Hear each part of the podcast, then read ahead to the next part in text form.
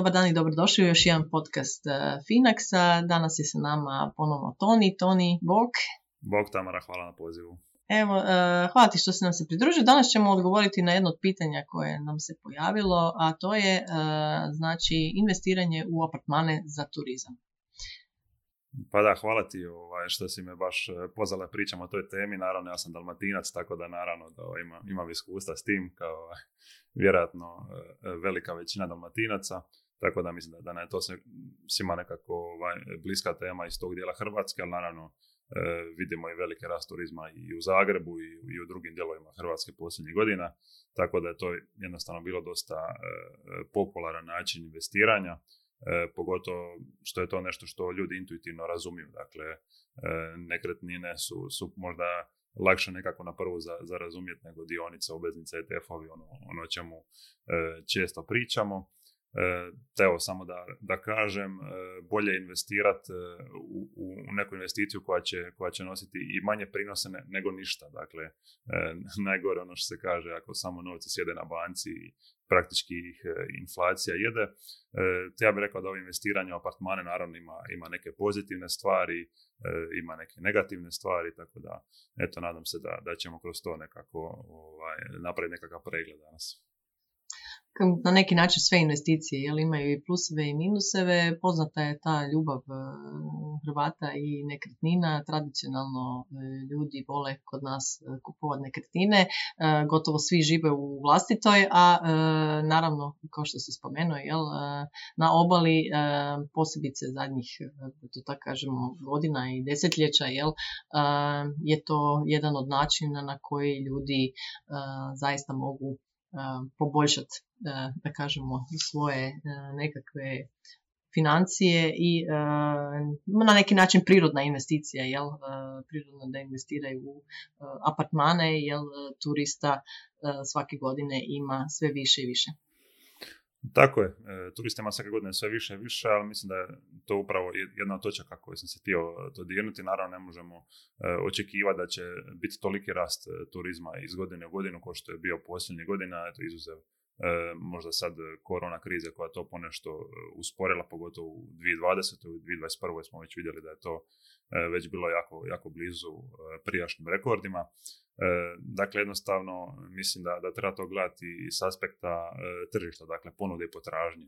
E, svi znamo koliko je ponuda narasla baš tih posljednjih, ajmo reći ugrubo 5 do 10 godina, dakle potaknuti pričama susjeda, prijatelja, poznanika o zaradama u apartmanima, jako puno ljudi je, je otvorilo dakle, nove, nove jedinice, te jednostavno mislim da, da je trenutno možda i tržište malo i prezasićeno, E, dakle ima jako puno ponude, dakle na to jednostavno e, utječe, utječe na, na krajnju cijenu koju, koju možemo dobiti. E, dakle, to je možda jedan od, od problema. S druge strane, pozitivne stvari su što ta nekakav prihod apartmana može dolaziti iz, iz dva smjera. Jedan je naravno prihod koji ostvarujemo dakle, od noćenja, a drugi je porast vrijednosti nekretnine. Dakle, svi znamo da, da nekretnina nekom dugom, dugom vremenskom roku rastu E, nešto, nešto malo više od, od inflacije, tako da e, mislim da, da je za dosta ljudi to nekako i, i spremište vrijednosti, ajmo reći, znaju da, da vjerojatno na dugi vremenski rok neće, e, neće na, na tome izgubiti nekakve novce u većini slučajeva, ali s druge strane, jedan od rizika je također nedostatak diversifikacije. Dakle, ono o čemu pričamo, diversifikacija je jedan od osnovnih postulata investiranja. Jednostavno, ako imamo jedan apartman ili čak E, više njih, vrlo često su oni na, na istoj lokaciji, dakle e, u istoj državi, e, u istom podneblju i samim time su podloženi nekim rizicima, dakle to mogu biti ekološki rizici od ne znam, klimatskih promjena pa do nekakve ekoloških katastrofa, ne znam, recimo, što bi se desilo da, da nekakav tanker potone u Jadranskom moru, to bi, to bi bila katastrofa za, za cjelokupni turizam i da ne spominje neke druge geopolitičke situacije kao nažalost e, ovo što vidimo konflikt e, u Ukrajini, da se takva slična stvar desi na našim prostorima. Nažalost imali smo i ta iskustva relativno nedavno, to, to se također vrlo, vrlo negativno može, može odraziti baš na taj biznis sa, s nekretninama.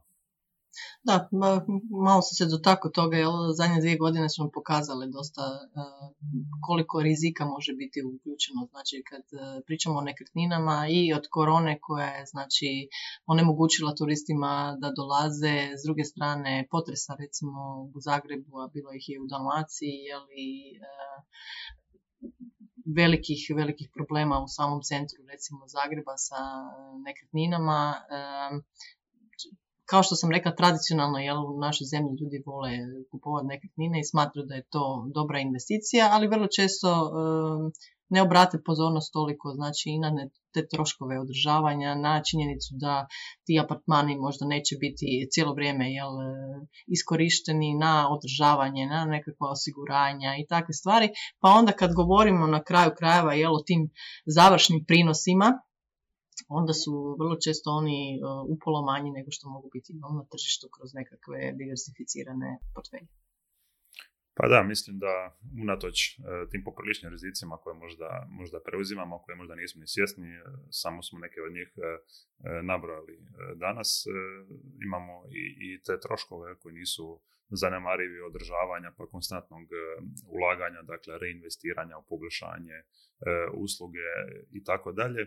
I jedan veliki faktor je također e, vrijeme i energija koju potrošimo, dakle samo na, e, na to vođenje, bilo to e, online, dakle sve što moramo napraviti za oglašavanje, bilo to offline, dakle dočekivanje gosti, učišćenje i tako dalje. Jako puno ljudi uopće ne uzima u računicu to, to vrijeme koje, koje provedu tim aktivnostima. Dakle, gledaju možda samo ovaj konačan prinos, te, te onda to možda ide usporediti ovaj, sa, sa nekakvim drugim oblicima investiranja, ali eto ja sam radio nekakve izračune baš konkretno što tiče ove teme na, na svom blogu i naravno to ovisi jako puno faktora. Dakle, nije isto gdje imate apartman, koliko je velik, kolika je razina usluge, uh, kako je tržište bilo posljednjih godina i tako dalje. Dakle, te, te, ti izračuni stvarno mogu varirati poprilično ali nekako u globalu, nekim mojim izračunama to je bilo između 3 do 4, možda 5% povrata godišnje, kažem opet e,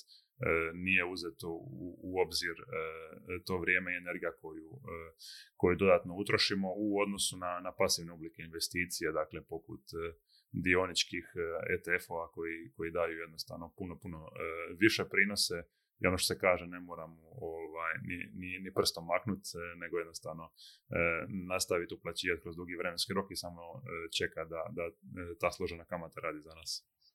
Da, dosta je velika razlika iz te perspektive kad govorimo o tome kad iznajmljujete svoju nekretninu nekome je upravo ta usluga znači koju morate pružiti e, turistima i, i na neki način 24 sata biti na raspolaganju ako se nešto dogodi s nekretninom, ako ne znam ne radi Wi-Fi, ako nešto slučajno se dogodi e, sa nekim kućanskim aparatom, recimo u apartmanu ili e, grijanjem, onda na neki način morate uvijek biti uh, na dispoziciji i morate to odraditi dok uh, kod nekih drugih vidova investiranja tog dijela nema. Jel? Pa naravno, mislim da je to investiranje u apartmane čak nekakav hibrid investicije i nekakvog posla sa strane, ono side, side job što bi se reklo. E, dakle, moramo, moramo to biti dostupni i online i offline na, na razne probleme s kojima se gosti susreću.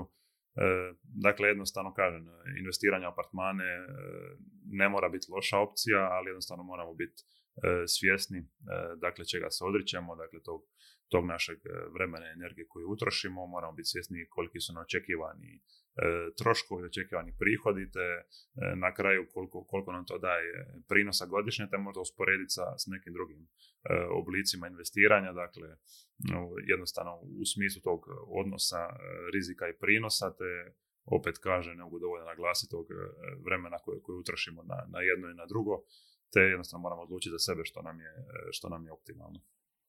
Puno ti hvala Toni e, na ovom istrpnom odgovoru. Ukoliko želite naći više informacija, kao što je Toni spomenuo, možete to i na njegovom blogu. Imamo mi neke blogove na tu temu, ali evo, e, Toni je nedavno znači napravio e, istraživanje i malo više se time pozabavio, pa vjerujem da će vas to interesirati. Kao što uvijek kažem, ima puno tamo interesantnih blogova na Tonijevom portalu, pa ako niste do sada, onda svakako skrenite malo i do njega. Hvala ti Tamara na, na pozivu i nadam se da se vidimo uskoro. Hvala tebi Toni, lijep pozdrav svima.